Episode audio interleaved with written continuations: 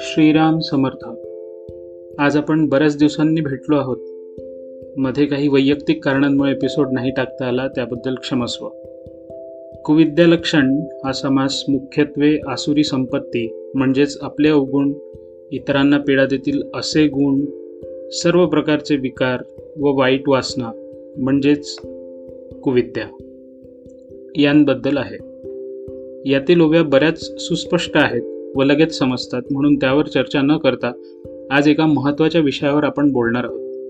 तो म्हणजे त्रिगुण. सत्वरज आणि तम असे तीन गुण आपल्याला ऐकून माहिती असतात.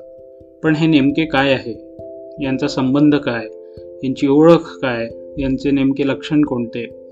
कसं ओळखायचं की सत्वगुण आहे रजगुण आहे की तमोगुण आहे? यांचे महत्त्व काय आहे? आणि हे आपल्याला लौकिक आणि आध्यात्मिक प्रगतीसाठी कसे वापरता येतील हे आपल्याला समजून घ्यायचं आहे दासबोध दशक दुसरा मध्ये समास पाचवा ते सातवा यात अनुक्रमे रजोगुण लक्षण तमोगुण लक्षण व सत्वगुण लक्षण यावर चर्चा आहे. आज रजोगुणापासून आपण सुरुवात करू. श्रीराम समर्थ श्रीराम. मुळी देह त्रिगुणाचा सत्वरज तमाचा त्यामध्ये सत्वाचा उत्तम गुण श्रीराम. सत्वगुणे भगवद्भक्ती रजोगुणे पुनरावृत्ती तमोगुणे अधोगती पावती प्राणी श्रीराम. श्री समर्थ म्हणतात आपला देह हा तीन गुणांनी बनलेला आहे. आता आजपर्यंत आपण ऐकलं असेल की हा पंचमहाभूतांचा आहे. इथे तर समर्थ म्हणतात की हा त्रिगुणाचा आहे. तर ही काय भानगड आहे हे जरा समजून घेऊ.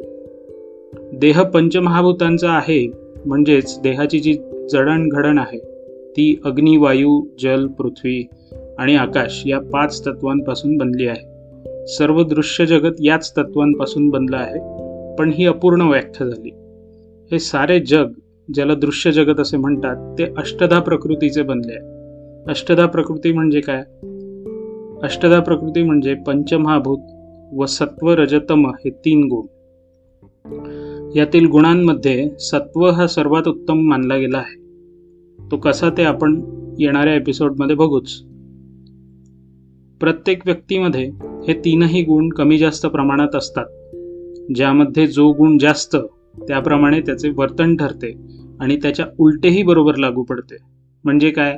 तर जसे वर्तन ठेवले त्या अनुषंगाने तो गुण वरचढ ठरतो वरती येतो म्हणजे आपण सत्वरजतम यांच्या पूर्णपणे गुलामीतही नाही आणि पूर्णपणे मालकही नाही. हे गुण कमी जास्त असणे कमी जास्त होणे आणि कमी जास्त करता येणे हे सर्व शक्य आहे. आता समर्थ म्हणतात सत्वगुणाचे जर आधिक्य असेल तर भगवत भक्तीची प्राप्ती होते. रजोगुणाचे आधिक्य असेल तर जे चालू आहे त्याचीच पुनरावृत्ती होत राहते. आणि तमोगुणाचे आधिक्य असेल तर मनुष्य अधोगतीला जातो. याचे सविस्तर वर्णन आपण समासाच्या शेवटी बघू. आधी रजोगुण म्हणजे काय? कसा ओळखावा हे समजून घेऊ. रजोगुण येता शरीरी वर्तणूक कैसी करी सावध होवनी चतुरी परिसावे श्रीराम माझे घर माझा संसार देव कैचा आणिला थोर ऐसा करी जो निर्धार तो रजोगुण श्रीराम. माता पिता आणि कांता पुत्र सुना आणि दुहिता इतुकियांची वाहे चिंता तो रजोगुण श्रीराम. बरे खावे बरे जेवावे बरे ल्यावे बरे नेसावे दुसऱ्याचे अभिलाषावे तो रजोगुण श्रीराम. रजोगुण वाढला की माणूस कसा वागतो हे या ओव्यांमध्ये दिले आहे. माणूस फक्त माझे माझे करू लागला की समजावे रजोगुणाचा प्रभाव वाढला आहे. माझं घर माझा संसार इतकाच काय तो खरा. मला फक्त एवढेच देणे घेणे आहे. देव वगैरे मला माहीत नाही. अशी ज्याची मती होते हे रजोगुणाचे लक्षण आहे. जो मी व माझे इतक्याचीच चिंता करतो तो रजोगुणी झाला आहे असं समजावे.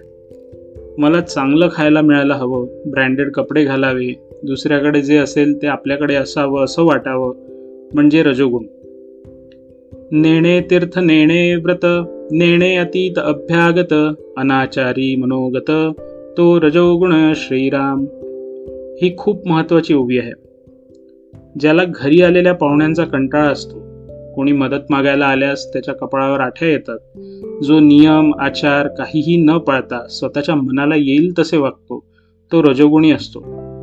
आज जगाची एकंदर परिस्थिती पाहता विशेषतः मोठ्या शहरांमध्ये बहुतांशी जनता रजोगुणाच्या प्रचंड प्रभावाखाली आहे.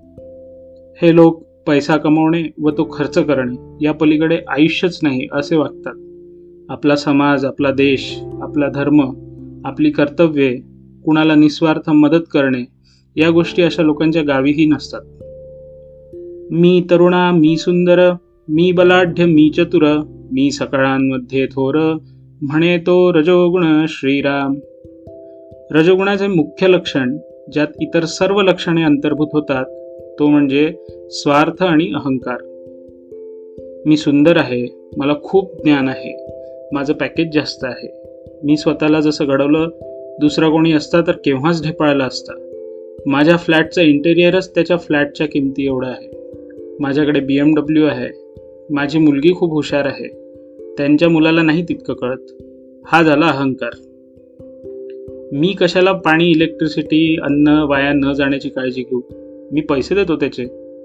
मला गाणे ऐकायचे आहे मी मोठ्याने वाजवीन. इतरांना त्रास असेल तर त्यांनी कान बंद करावे. माझं फ्रीडम ऑफ स्पीच आहे. मी इतर जात धर्मपंथ यांच्याबद्दल काही पण बोलीन डेमोक्रेसी आहे. हा झाला स्वार्थ. यानंतरचे लक्षण म्हणजे काळजी. आयुष्य खूप कठीण आहे हे कसं निभावेल कसं मॅनेज होईल? अशी सतत काळजी वाटणे म्हणजे रजोगुण. नेहमी सुखाचेच दिवस राहिले पाहिजे आणि ते नसले की दुःख वाटतं हा रजोगुण. तर एकंदरीत हा असा रजोगुण असतो. थोडक्यात काय? मी व माझं सगळं चांगलं असावं असं वाटणं माझं कसं होईल अशी काळजी वाटणं इतरांना माझ्यामुळे काही त्रास होऊ शकतो याची शक्यताही न वाटणं सतत प्रपंचाचा विचार करणं व भगवंताला विसरणं भक्ती वैराग्य या गोष्टी न आवडणं असा रजोगुण असतो. आता सुरुवातीला सांगितल्याप्रमाणे रजोगुणे पुनरावृत्ती म्हणजे काय? आपण वर सांगितलेल्याप्रमाणेच जर वागत राहिलो तर जसा हिमालयात आधी पडलेला बर्फ मऊ असतो नंतर एकावर एक साचत तो घट्ट बनून कडक होतो. तसेच आपले वृत्तींचे वासनांचे संस्कार घट्ट होतात आणि मग आपण या रजोगुणी वर्तनाच्या गुलामीत जातो. नंतर त्यातून निसटणे मात्र अशक्य होऊन बसते आणि आपण कंपल्सिव्ह बिहेवियर करायला लागतो. आपल्याला या वागण्याचे व्यसन लागते आणि आपली लौकिक व आध्यात्मिक प्रगती खुंटते.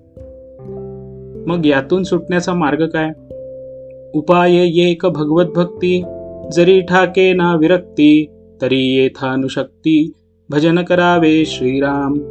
काया वाचा आणि मने पत्रे पुष्पे फळे जीवने ईश्वरी अर्पुनिया मने सार्थक करावे श्रीराम.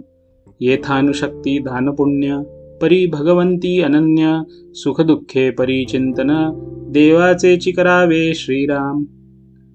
समर्थ म्हणतात याला उपाय एकच तो म्हणजे भगवत भक्ती.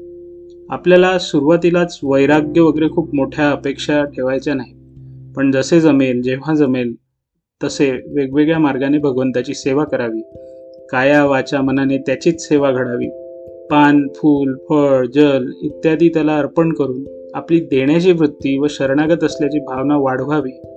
जसे व जितके जमेल तितके दान करावे. या क्रियांनी अहंकार आणि स्वार्थ कमी होतो आणि हळूहळू रजोगुण आटोक्यात येतो. समासाच्या सुरुवातीला समर्थ म्हणतात तया संसारिकाची स्थिती देही त्रिगुण वर्तती एक येता दोन्ही जाती निघोनिया श्रीराम. म्हणजेच एका गुणाचे वर्चस्व वाढले की इतर दोन आपोआप कमी होतात. आता आपण रजोगुणाचे वर्चस्व कमी करण्याचा उपाय पाहिला. रजोगुण कमी झाल्यावर सत्व व तम हे गुण वर येणार. त्यांचे काय करायचे? हे पुढील एपिसोडमध्ये पाहू. आज इतकंच.